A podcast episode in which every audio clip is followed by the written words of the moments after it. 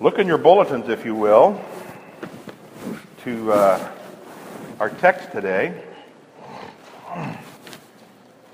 It's from the book of Hebrews, in fact, the very beginning of the book of Hebrews. And uh, you also may want to open the scriptures, if you will, if you brought your Bibles, and you should have. Hebrews one, verses one through four. Now, I want you to look at these verses very carefully as I read them. Long ago, at many times and in many ways, God spoke to our fathers by the prophets.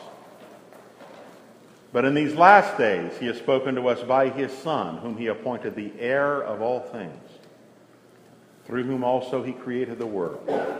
He is the radiance of the glory of God and the exact imprint of his nature, and he upholds the universe by the word of his power. After making purification for sins, he sat down at the right hand of the Majesty on high, having become as much superior to angels as the name he has inherited is more excellent than theirs. And to the reading of the word of God, let us all say, Amen. Amen. You may be seated.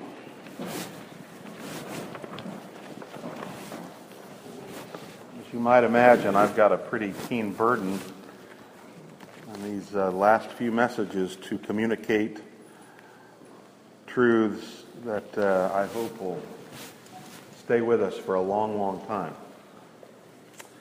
Uh, last week I preached about prayer and how prayer changes things. This week I'd like to preach about and exalt none other than our Lord and Savior, Jesus Christ. And I want to preach today on the, the threefold cure. Uh, that threefold cure is found in what's traditionally known as the great three offices and work of Jesus Christ of prophet, priest, and king. Prophet, priest, and king. That's a, a traditional way of speaking about the Lord's work that goes back a long, long time. In fact, it goes back to uh, the first church father, Eusebius. You may have heard about uh, Eusebius. Uh, he was also a favorite of the French reformer John Calvin. And there's no place in the Bible where it's found in more compressed form than these verses. These verses here in Hebrews chapter one. Therefore, I want to preach about them today and that truth. And uh, perhaps I'd like to do that in a unique way that you've never heard before. Uh, let me begin by noting that our forefathers saw this threefold office and this work as the cure, the cure to mankind's ailment. The cure. In fact, in Latin it's called the munus triplex or triplex, like the threefold cure. It's kind of like we would say three variations on the same medicine in order to heal us. The entire work of Jesus Christ on the earth was necessitated by the fall of man. To put it bluntly, the fall is the problem. Jesus Christ is the solution. Sin is the disease, and our Lord is the cure. Now, that's kind of a segue to the priesthood of Jesus Christ. So we read in this passage, did you notice there, I believe it's in verse three, that Jesus Christ made purification for our sins. Now that's talking about his great work as our priest. Now what's the role of a priest? A priest is a, a mediator. A priest represents God to men and men to God. Now let's think about this. There was a time when a priest wasn't necessary. Do you remember in Genesis chapter three, three we read that before the fall, God would come down as a breath of wind, the cool of the day. Some translations say it means as a wind or a breath. And he would commune with Adam and Eve. Was a priest needed? Was a mediator needed? No. Because there was no sin. God would come face to face with man and meet with man because there was no sin. There was nothing standing in the way. But of course, then they sinned. Adam and Eve sinned. And instinctively, they knew they couldn't see God. They couldn't encounter God in their fully exposed openness. That's the reason they made skins to cover themselves. Some people have the wrong idea. It's not because they had some sexual embarrassment. That wasn't the issue. He was knowing instinctively that sin separated them from God. They had to be hidden from God. They had to be hidden from him. And they couldn't have that communion with him. Now that's why it was necessary after the fall to offer sacrifices to God. God established sacrifice, animal sacrifices generally, as a way to clear the road back to him. The sin problem had to be taken care of, and the way to take care of it was by death, a sacrificial death. The Bible says that plainly. The soul that sinneth, it'll die. And then I love the text in Leviticus seventeen eleven. The blood makes atonement for the soul. And that's why God established priests in Israel. The job of the priest was to offer the blood of the animal on the altar before God to appease his righteous judgment. Then, when man's sin was atoned for, when the animal had died, when it was paid for, man could come back into communion with God, and that's why priests were necessary.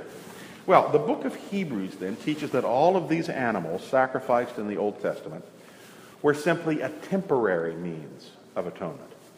They all pointed to the one final, enduring sacrifice. Who was who? Jesus Christ, of course. The Old Testament priests offered sacrifices for Israel and for their own sins.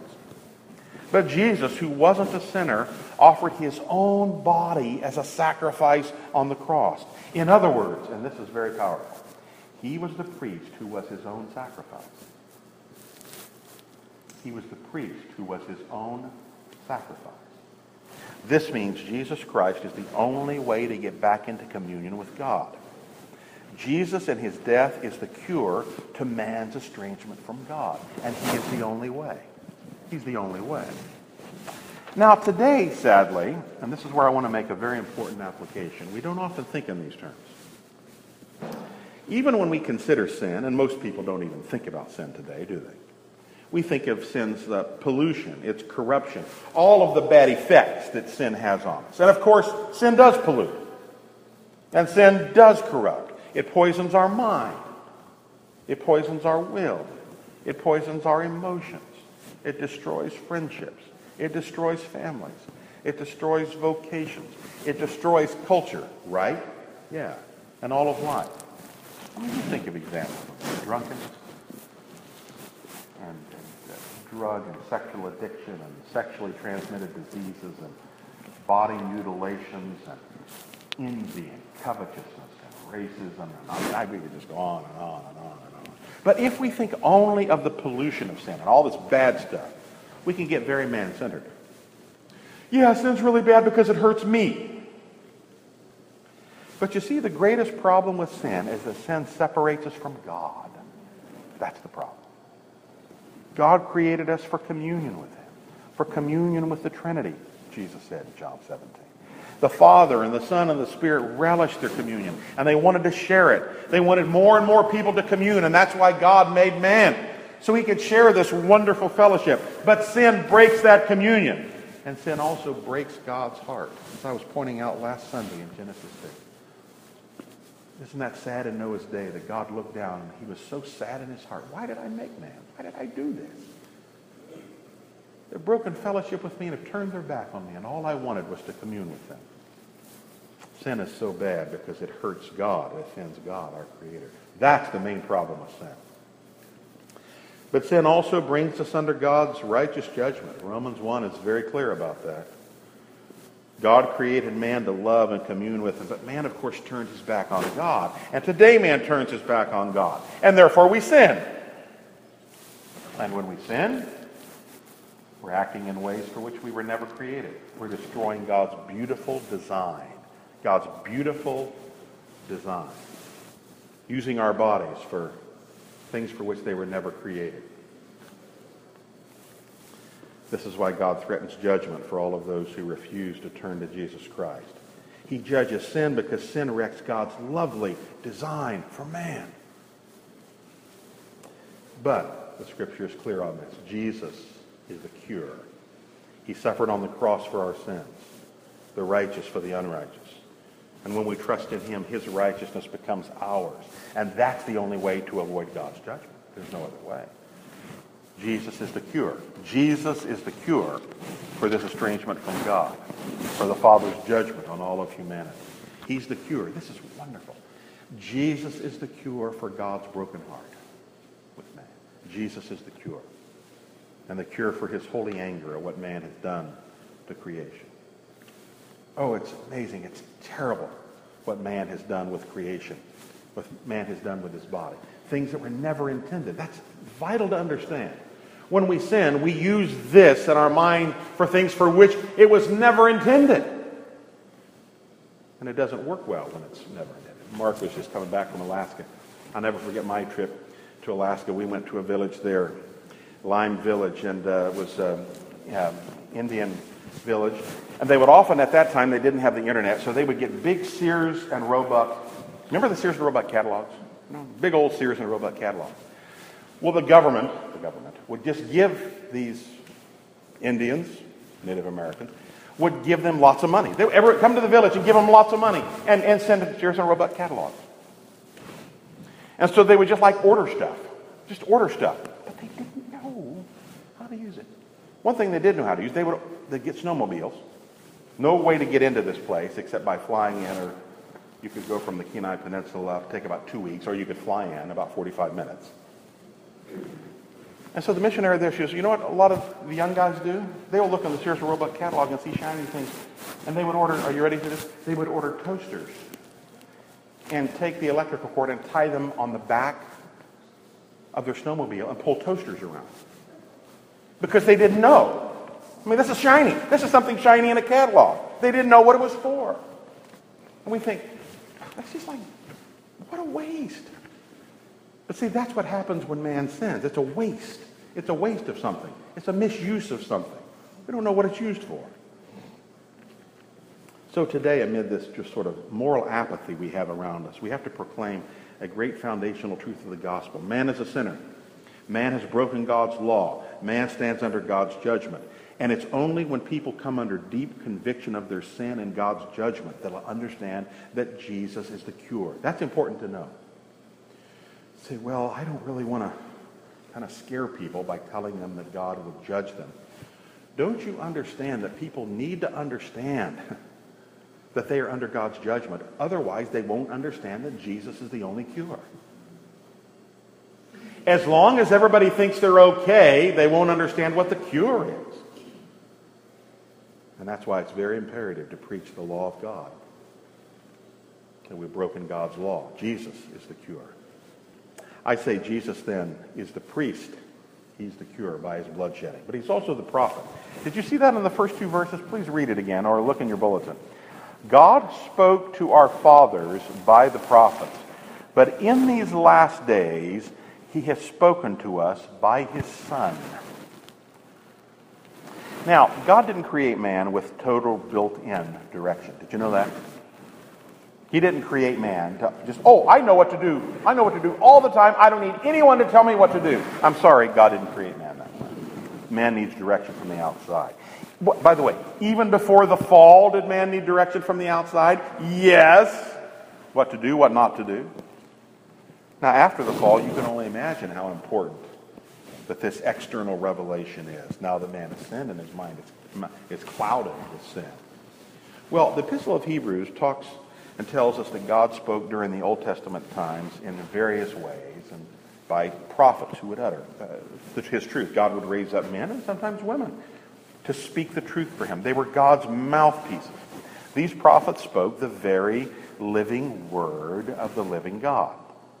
Well, the Hebrews were often surrounded by confusion and chaos and all of these competing words and all of these pagan nations around them and all sorts of different gods, the Baals and Dagon and all sorts of various gods. And in the middle of all of these competing words, the prophet would come, the God-established prophet would come and say, thus saith the Lord. This is God's word.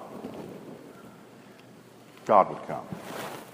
But just as in the case of the Old Testament priests, so the Old Testament prophets pointed to the one final and enduring prophet. In fact, Moses predicted that there would be one final prophet. And we read in Acts chapter three and Acts chapter seven that that one final prophet is who? Jesus Christ. Now, this is a beautiful thing. Jesus wasn't only the final definitive priestly sacrifice. That's true.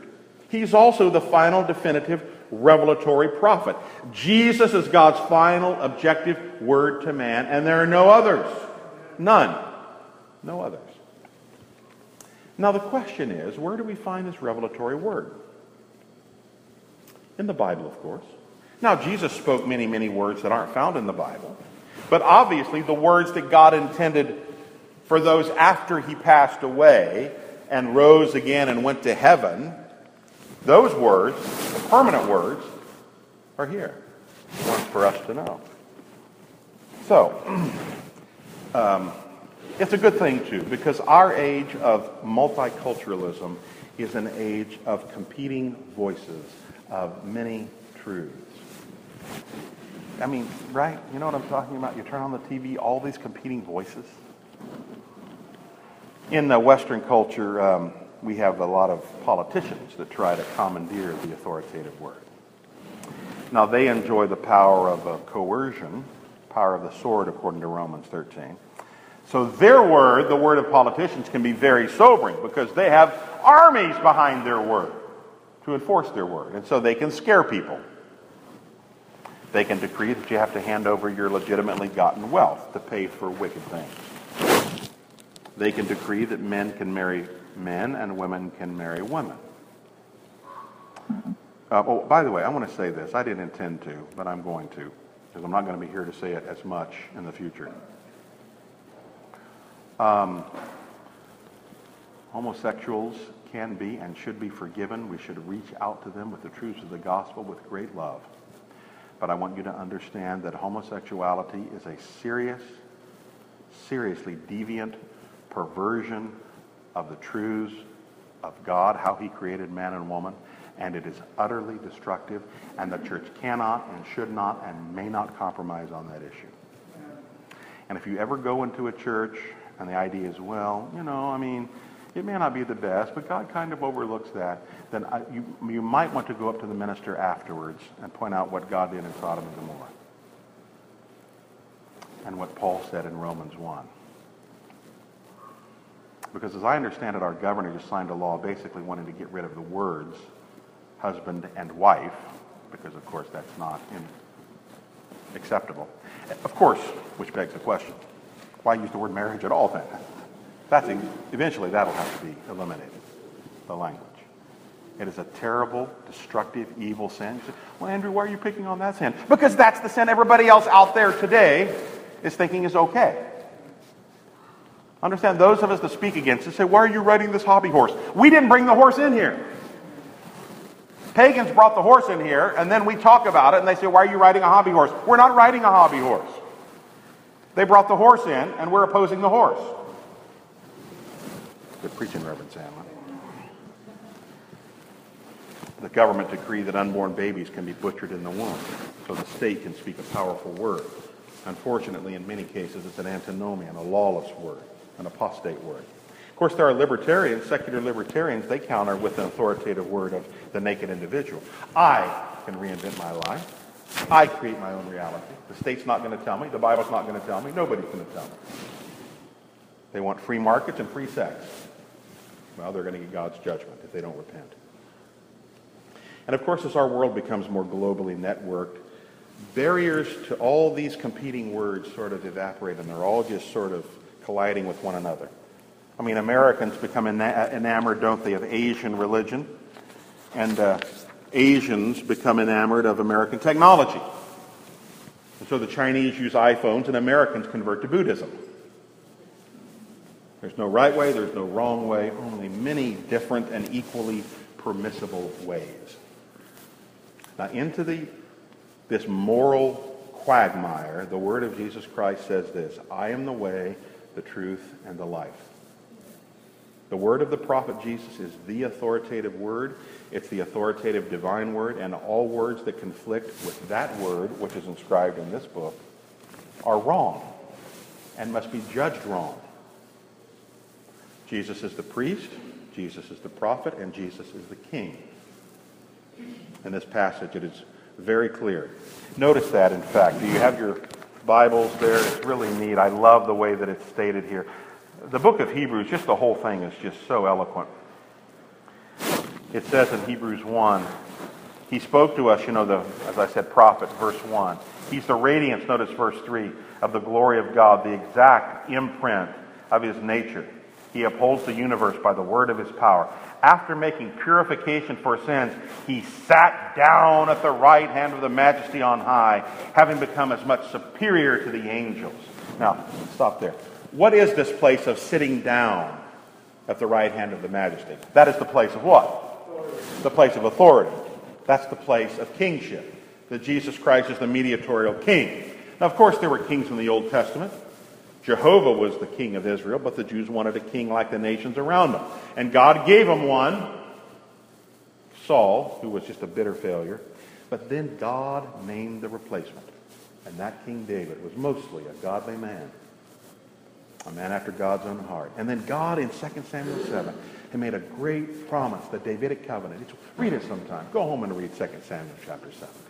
He says, as long as you have sons who will be faithful to me and to my law and to my truth, they will continue, they will continue, they will continue on my throne in perpetuity, in perpetuity.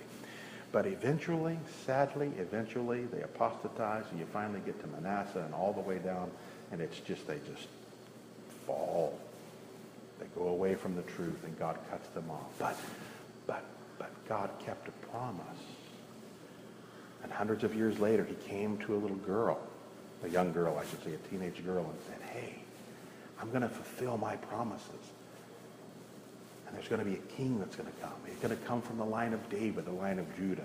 And He was Jesus of Nazareth. And He became King of kings and the Lord of lords. Now, man needs a king because man was never meant to be autonomous. That word autonomous means self-sufficient. Moment by moment, we were meant to depend on God. Trust in the Lord with all your heart and don't lean to your own understanding. In all your ways acknowledge Him and He'll direct your way. But sin, of course, complicated that dependence. When the serpent came and deceived Eve, he pressed her to be her own authority. She would decide for herself what was right and wrong. How dare God as a king tell you what you can and cannot eat?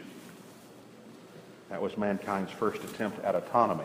And see where that got us. That's what autonomy does. Now, modern man, of course, lusts for autonomy, but that autonomy comes with a very heavy price tag. You know that, don't you, right?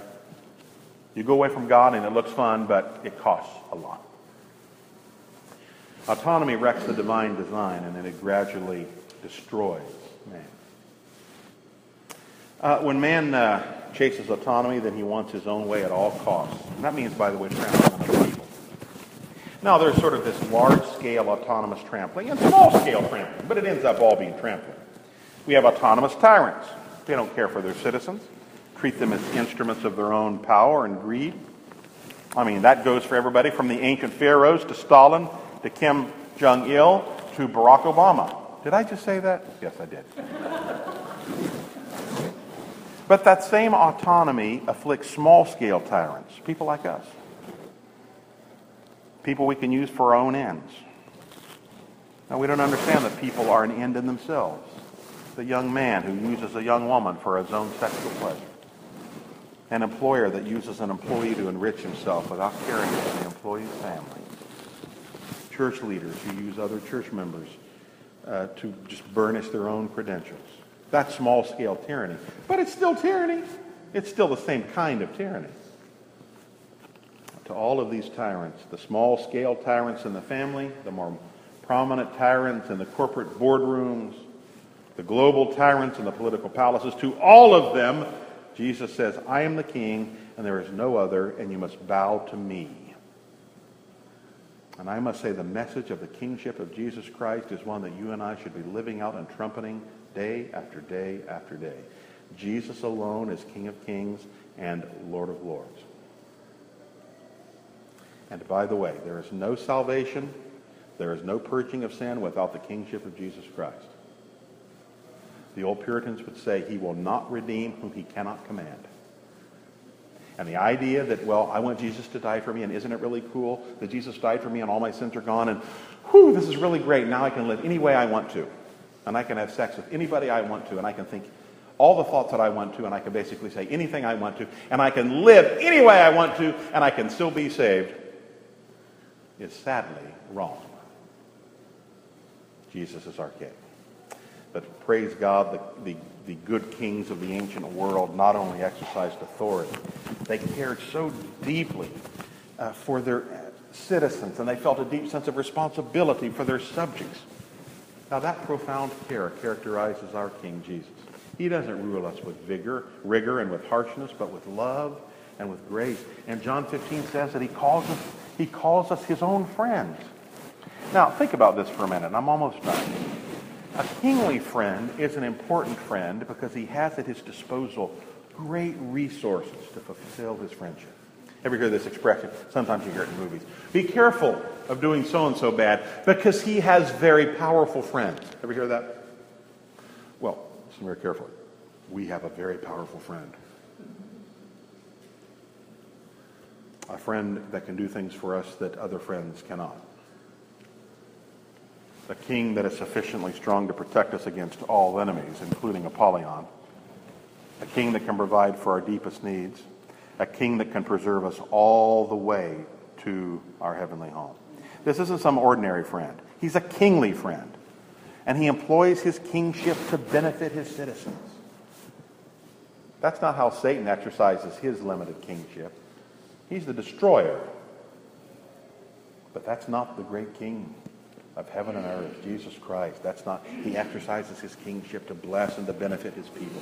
To be a citizen of the kingdom is to be a beneficiary of his, I love this, his royal largesse. He just loves to pour out things on his people. Now, ironically then, when modern men and women turn away from the kingship of Jesus in order to assert, you know, their own autonomy, when they turn away, nobody's going to tell me what to do. I want to do what I want to do. They're actually turning away from the only one that can provide what they need. It's like stupid. Sin is stupid. Boy, that sounds profound, doesn't it? Remember that. Sin is stupid. Sin isn't just bad. Sin is stupid. These people would rather rule in hell than submit in heaven. They'd rather blow up their whole life and the lives of everybody around them than bow the knee to King Jesus, who will do so many good things for them. So to the unrepentant and to the rebellious, this kingship is a great warning. Repent or perish. We either submit to the king willingly and become his friends, or we submit to him unwillingly and we suffer his judgment. That's Jesus' office and work, my friends. I've just kind of summarized it today from Hebrews chapter one, verses one through four. Jesus is prophet. Jesus is priest, Jesus is king. I would urge you never to be timid or ashamed in declaring that threefold office of Jesus Christ. If Jesus is the only cure, to refuse to be bold in declaring him is actually being delinquent in our responsibility to those around us. And then we would learn much to our chagrin that it's the nice, inoffensive, non-judgmental Christians that are the most irresponsible and blameworthy of all. If Jesus Christ is the cure, we cannot withhold the cure. I'd like us to pray, and I would like Michelle, my dear friend of many years, to pray that God would impress on our hearts the truth of Jesus as our true prophet, priest, and king.